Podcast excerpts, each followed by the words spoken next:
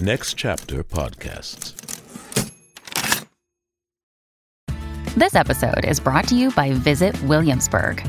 In Williamsburg, Virginia, there's never too much of a good thing. Whether you're a foodie, a golfer, a history buff, a shopaholic, an outdoor enthusiast, or a thrill seeker, you'll find what you came for here and more. So ask yourself, what is it you want? Discover Williamsburg and plan your trip at visitwilliamsburg.com.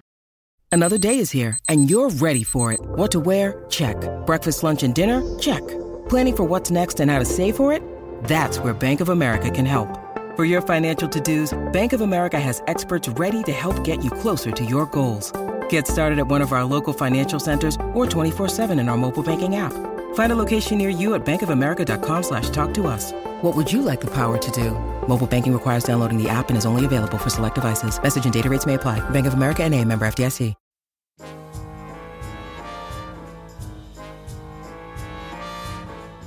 Hi, I'm Michael Goodfriend, executive producer of the Play On podcast series at Next Chapter Podcasts.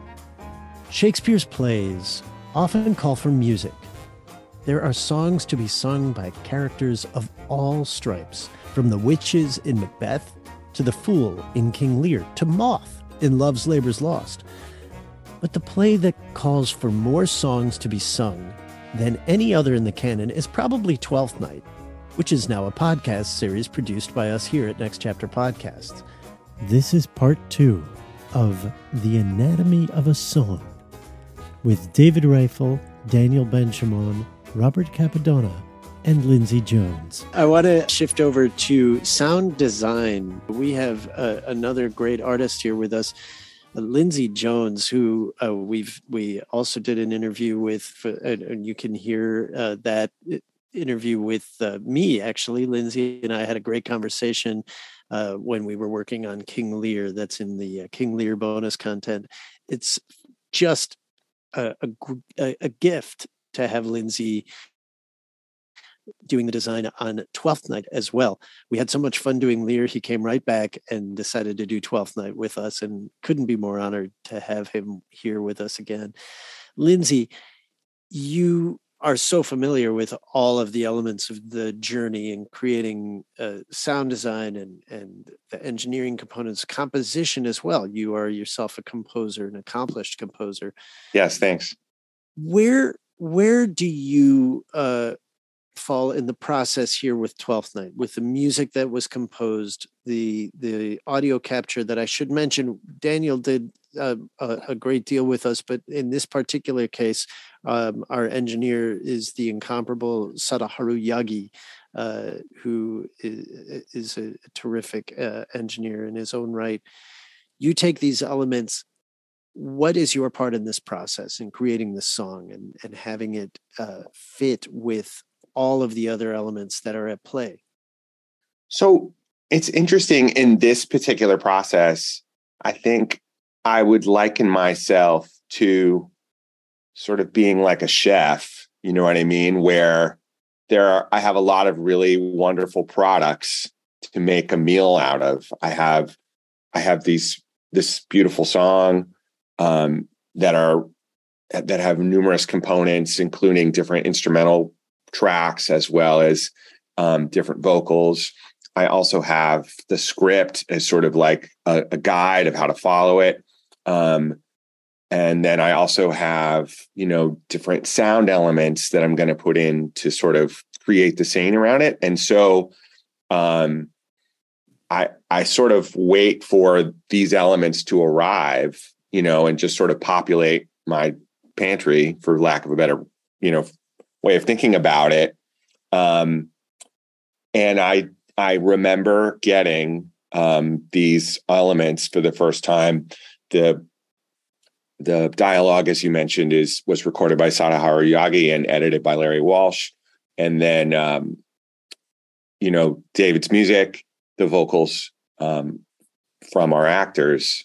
And then, you know, there's just a moment when you start on it and you think, oh man, we're going to eat well tonight. You know what I mean? Like it's it's all there. Um, so at that point, you're using the script as your guide, but you're also using these performances as your inspiration um, to really sort of uh, follow that as your sort of um, guiding creative force through guiding us through this moment of the of the series. It was really uh, inspiring and, and delightful to work on. So I want to talk about that a little bit because the song doesn't just kind of it's not like you just make space for the song and plug it in and play it, right? You have to weave it into the overall narrative of of this episode and and the the whole series, right? What where is your creativity heard in what we just listened to in this song? Well, so I I help in a number of ways here. Um, to sort of um, create the ambiance that surrounds the song, as well as um, mixing the song in such a way so that the the best elements of the material shine. Uh, I think would be the way to to describe it. Um, the, the the way the scene is set up, we're we're outside. Um, we are at a house that is very close to a beach. It's nighttime. Um, Orsino is in a deep, sort of melancholic state. And um, by asking Feste to sing this song, um, he's sort of allowing himself a moment to really indulge his emotions, to really indulge himself in that melancholy. And so I have, you know, the sound of waves in the background. I has have the sound of crickets.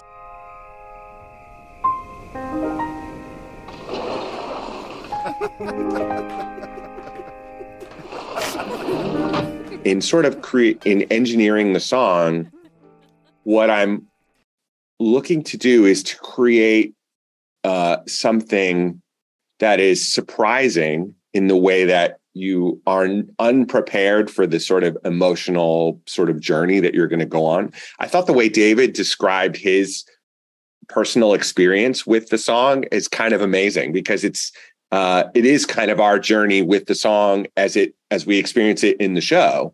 Um, when David mentioned that first that he thought it was kind of a cliched sort of um, you know slightly melancholy over the top sort of feel when we hear that record player start with the record version of the song, it does feel a little sort of like it feels sort of um, quaint in a way. You know, it makes us feel like, oh, it's an old standard we've heard before, and this is going to be a, a nice performance of that song. But as the song develops, um, and you are taken in by Rodney's performance of the the lyrics, which are just beautiful. Um, and you sent you really lock into his investment behind the the lyrics. And then midway through we switch out the musical um, orchestration so that it no longer sounds like it's coming from a record player and now feels more full and fresh. Uh, and then as the sort of natural dynamics of the song shift in a way that we are sort of moving to a much more spare instrumentation at the very end, um, or more spare orchestration, and with the accompaniment of of Viola stepping in to sing that last part, um, it feels surprisingly emotional, and uh, you are overcome by it in a way that you're like, "Oh my god, I I really feel this in a way that I wasn't prepared for. Um, and that's the experience that I'm shooting for and sort of engineering that experience.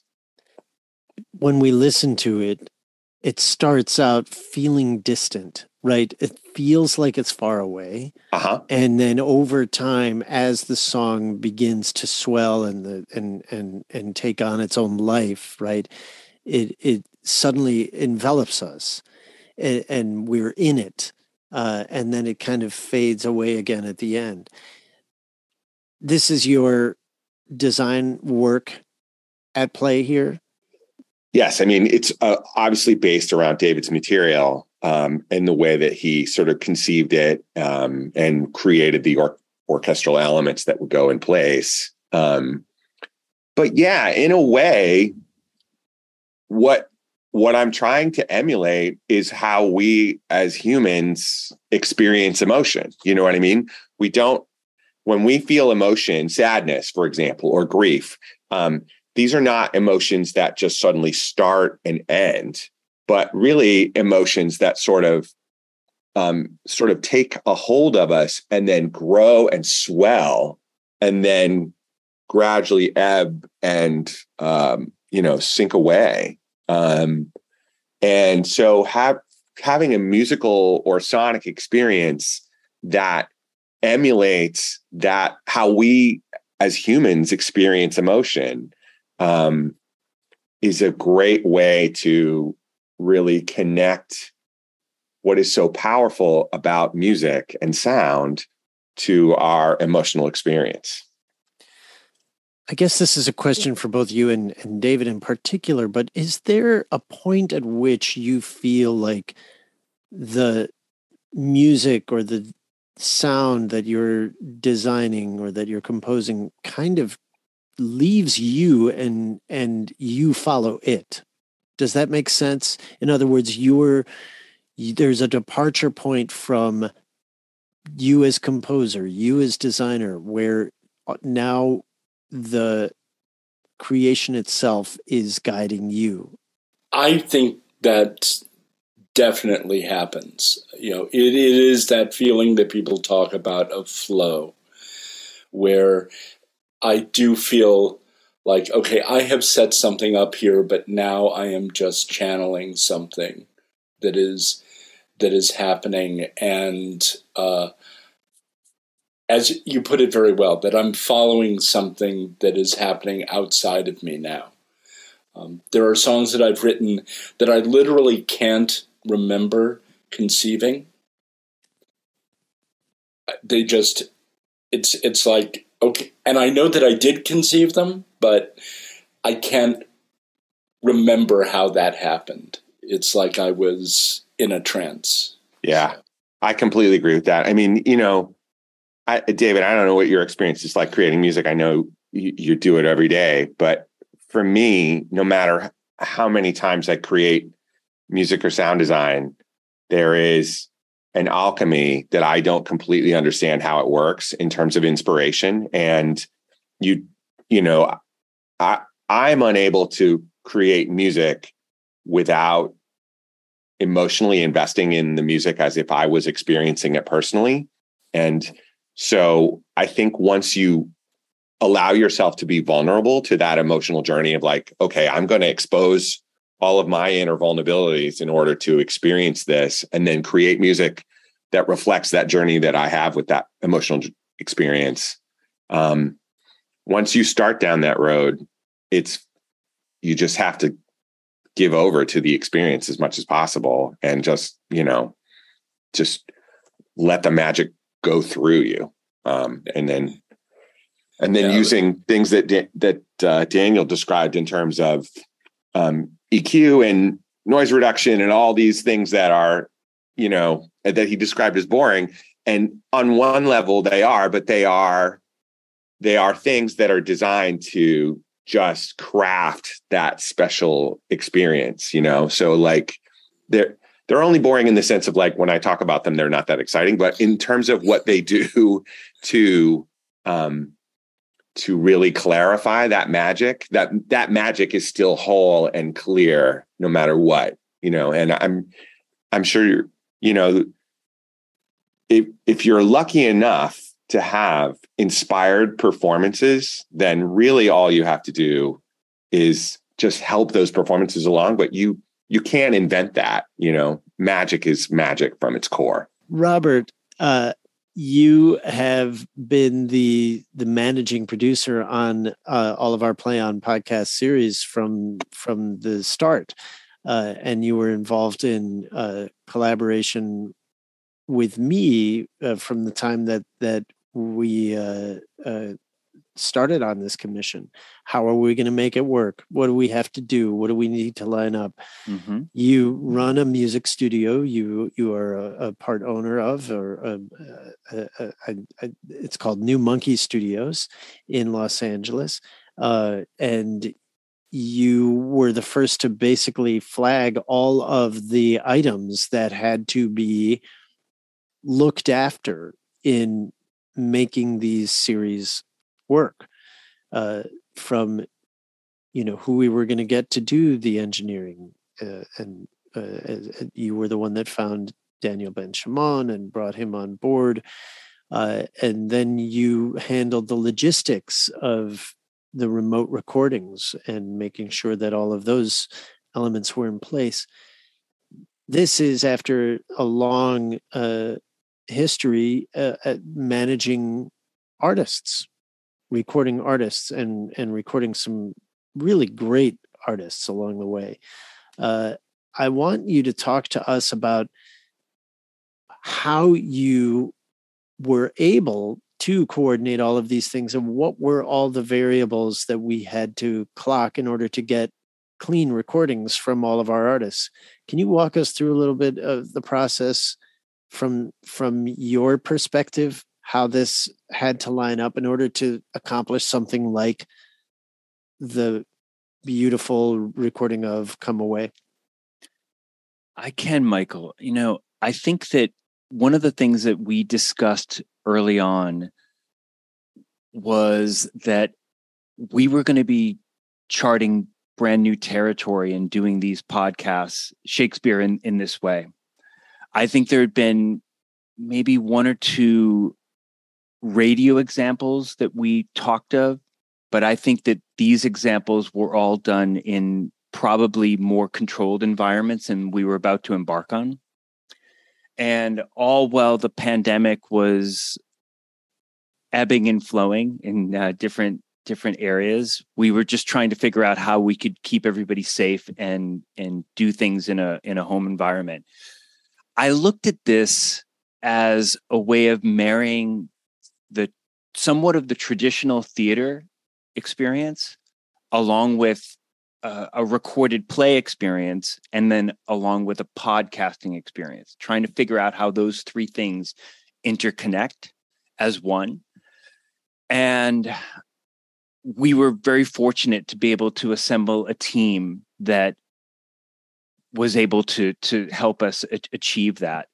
And one of the things that that Michael, I know you and I spoke a lot about. Uh, Daniel and I spoke a lot about, in particular, in the early time, about the engineering process and and working with actors and having that particular bedside manner, right? Somebody that would be able to perhaps talk through to somebody who does not have all the technological prowess I am admittedly one of those people, even though I'm I'm here talking about the the specifics of this. I look to people like Daniel Benshimon to help guide me and to try and synthesize that information. But by no means am I the technical person. Um, I'm a I'm a, a road paver, if you will, and uh, so we we really tried to have some people that would be able to communicate with the actors in a way where um, if there was somebody uh, in in varying in ages because it, it it's not even an ages thing of whether somebody would be technologically uh, recording savvy. It it really just is a question of somebody's particular experience, and um, we really try to find a, a group of people that could put together a, a, a, a way of communicating with the actors and assessing what their p- particular needs were. And i think we talked a little earlier daniel brought it up in terms of the the situations that you encounter with a particular recording environment. And we did our best to bridge those and in those particular recording environments, you mentioned in a previous conversation, if somebody has a bobcat, or if, you just don't know what you're in New York. Yeah, yeah, you you don't know what what you're entering into when you're when you're hiring on an actor and they're living um, in in an apartment, right? You don't know whether they have um, a roommate that works from home as well that has their own personal needs um, of of uh, the bandwidth of internet or uh, or sound or so forth. You don't know whether they have a pet bobcat. You don't know whether there's a a, a, a church that that likes to ring on point hour at the top of the hour. There are things that that need to be calculated in and sometimes you don't know until you've actually hired that actor and we start getting into the into the sound um phases of things and sometimes we're doing those checks at at say 9 a.m with somebody but we're recording at 10.30 and at 10.30 there's a different recording environment than at 9 a.m and we don't know that until the whole ensemble is put together. Look at Lindsay's like shaking his head. The, the, the whole ensemble is put together. Everybody's live. And all of a sudden, one particular actor has a complication that we're trying to hurdle through from a sound department end so that we don't a- uh, agitate the, the, the flow and keep that artistic flow going. And so I'm I'm looking at my kit here. This is your kind of concoction. Uh, it's a Pelican case. It's got uh, a microphone, a mic stand, uh, uh a Scarlett uh, box, and lots of wires and uh, headphones and whatnot. This was something that you and Daniel, as I recall, sort of broke down as to what what would be needed by all the actors, and we needed it to be all the same, right? everybody had to get the same equipment. Mm-hmm. I want to add Greg Cortez, our mastering engineer and my head engineer at New Monkey Studio, uh, to the mix here because Greg was really essential in in helping us shape what we were going to get and how we were going to get. But the the the synchronicity of gear is very important because even though the recording environment may change from one to one, at the very least, if we can find a way to to equalize that and we talked about eq earlier this is using it in a different way but if we could equalize that scenario and then it's all coming down to the gear then the only other thing that we needed to figure out was making sure that that particular actor's computer was up to speed uh, l- literally, and then making sure that they had a direct and strong Ethernet connection. Um, oftentimes, you know, the the podcasting industry is the wild wild west right? You just turn on a microphone record everything is made very easy for you and any anybody can do this but we're not looking for the anybody situation. We're looking for a really excellence in broadcasting situation. We want to make sure that we're we're aligning ourselves with with the top line we already have Shakespeare as a top line narrative, right? And we're getting the, mo- the the most wonderful and gifted actors we can to to help um, punctuate that, and then we want to make sure that we're recording in a way where uh, any one of us who listens to podcasts, I'm sure that we have situations where even in the podcast that we love, there are certain guests that they've had on where the recording just isn't a snuff, and it really takes you out of it so as a broadcasting company at Next Chapter Podcast, we want to make sure that we're we're doing our best to get that sound the best we can. The other part of this, just to say this too, is the architecture of any human's room makes mm-hmm. a big difference. Like Michael, we're doing this now on Zoom, and I can see that you're sitting on a couch that looks pretty soft and you've got some curtains directly behind you. So that's going to really soften the amount of bounce in the room. But, you know, if you were recording yourself in an empty garage, for example, uh, it would have, sound completely different. And most people don't move into an environment and think, ah, yes, this will be a perfect place for me to record audio. You know what I mean? Like that's the very last concern they have. They they judge it for many other reasons. And so what ends up happening is um, you start to become really personally acquainted with the actors and be like, okay, let's go through the rooms in your house mm-hmm. and find the room that has the most soft material, which sometimes is actually their clothes closet. Um, and so you're you're trying to find a space that is acoustically friendly as possible with the limited amount of space where the voice can bounce around the room um, to really find what would be an ideal recording situation. And it it's totally up to fate. You know what I mean? Like, yes, you will absolutely have to look out for that pet bobcat, but really, in some cases, the room is the bobcat. You know what I mean? Like, you've got to also figure that out. So it, it, literally adds a layer of uncertainty on top of a layer of uncertainty, which is the actor's voice, which, as Daniel was saying, is, you know, beautiful but unreliable, right? And then the uh, environment itself. So, so you're you're surfing on a lot of different.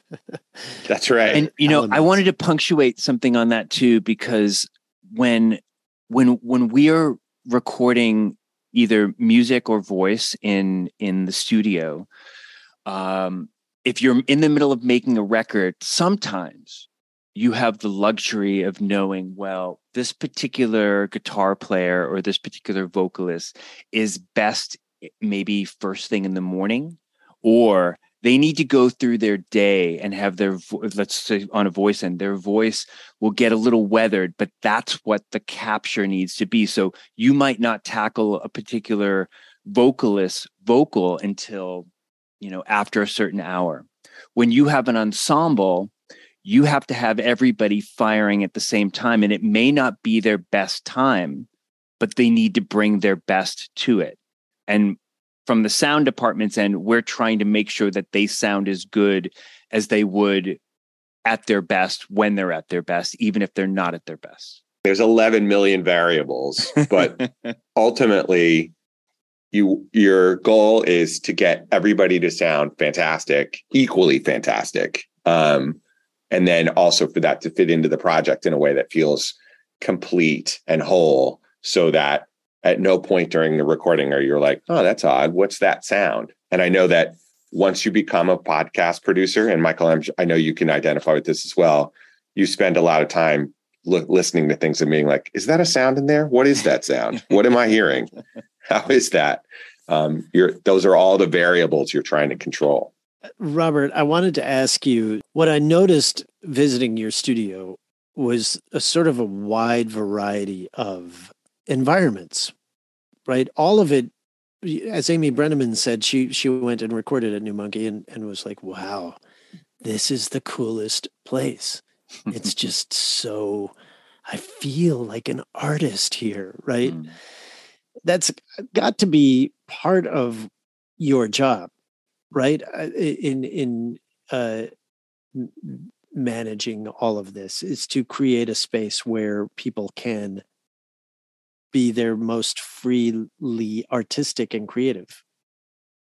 Is that right? Am I or, or it, it is? I mean, when our our room has been a recording studio since the the mid 70s and it started as a jazz room and it went through a bunch of different iterations but it's always been a recording studio when my partner and I took over New Monkey nearly 20 years ago.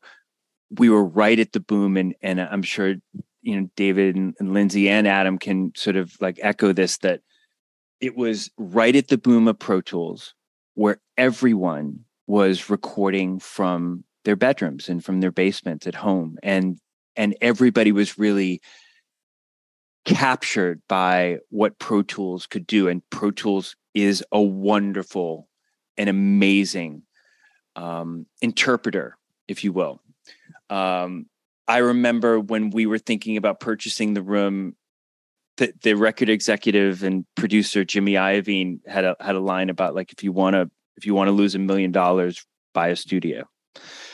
Uh, we were like, oh, boy, this is, he's so right. But I my thought was this is going to come around again. Everything in art is is is is circular and if we could just hold on, and by the way, that Pro Tools rig, which we only had an analog gear, we which was amazing, we could not afford. It was a thirty thousand dollar rig at that time.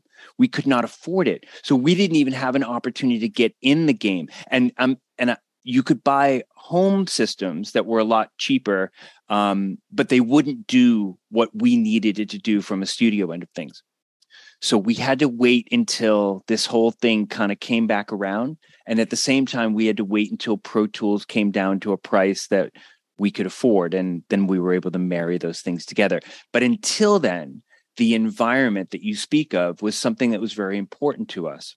Um, Joel Graves, my partner in the in the recording studio, uh, a musician artist himself, we took a lot of time to create that space so that when an artist walks in, they're they're catching a wave of something that somebody's something's up here. Somebody's trying to do something. Somebody's trying to make me feel something and that's great that amy brenneman felt that way when she walked in it's what we're going for and we don't know how people are going to react to it but we hope that it it's inspirational I know we need to wrap up here, so I'm just going to ask you one last question, and then I want to uh, get back to David for one final, final thing.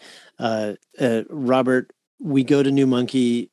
So, New Monkey, obviously, you got the ball started with rolling with uh, the logistical stuff and and getting everybody's equipment lined up and getting it out to all the right people and whatnot. And then it goes back to New Monkey. Everything goes back to New Monkey for what we call mastering. That is the mix that Lindsay puts together goes to New Monkey and it gets mastered. What is mastering?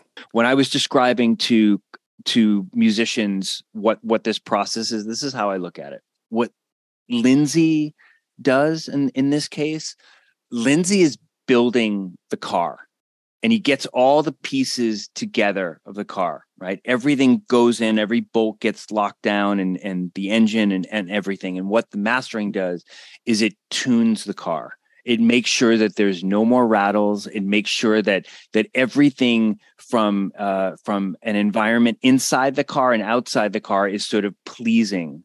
So it, it's sort of like a like a, a waxing if you will.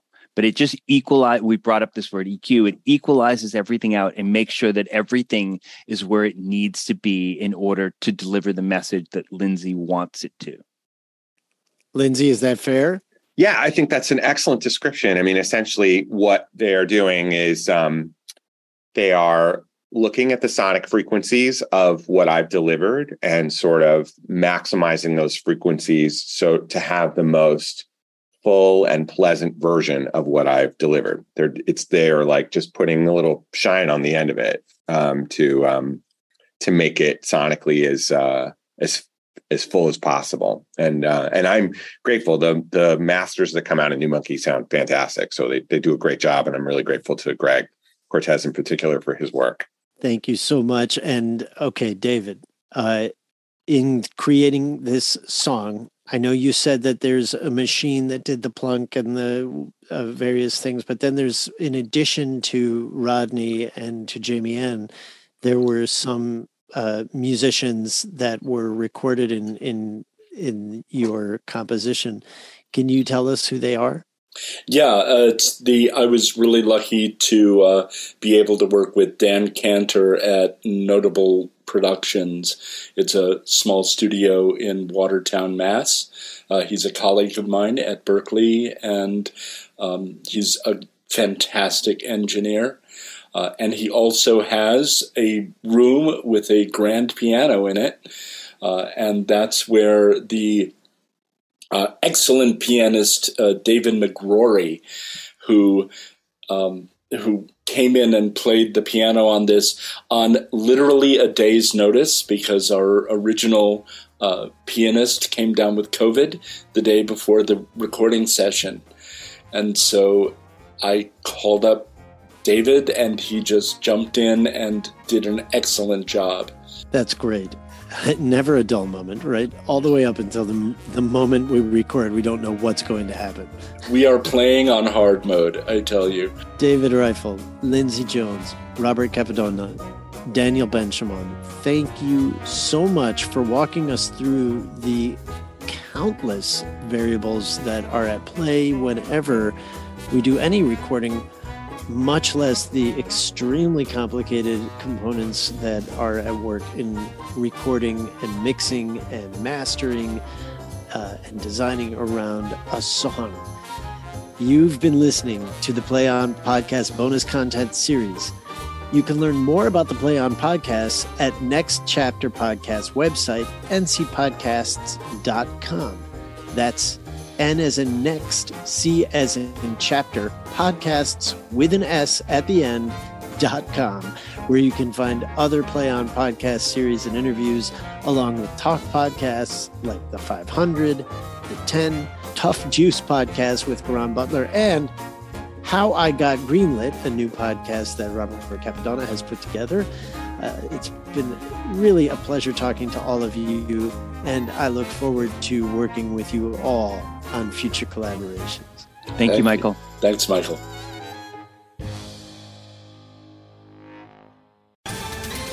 Ohio, ready for some quick mental health facts? Let's go. Nearly 2 million Ohioans live with a mental health condition. In the U.S., more than 50% of people will be diagnosed with a mental illness in their lifetime.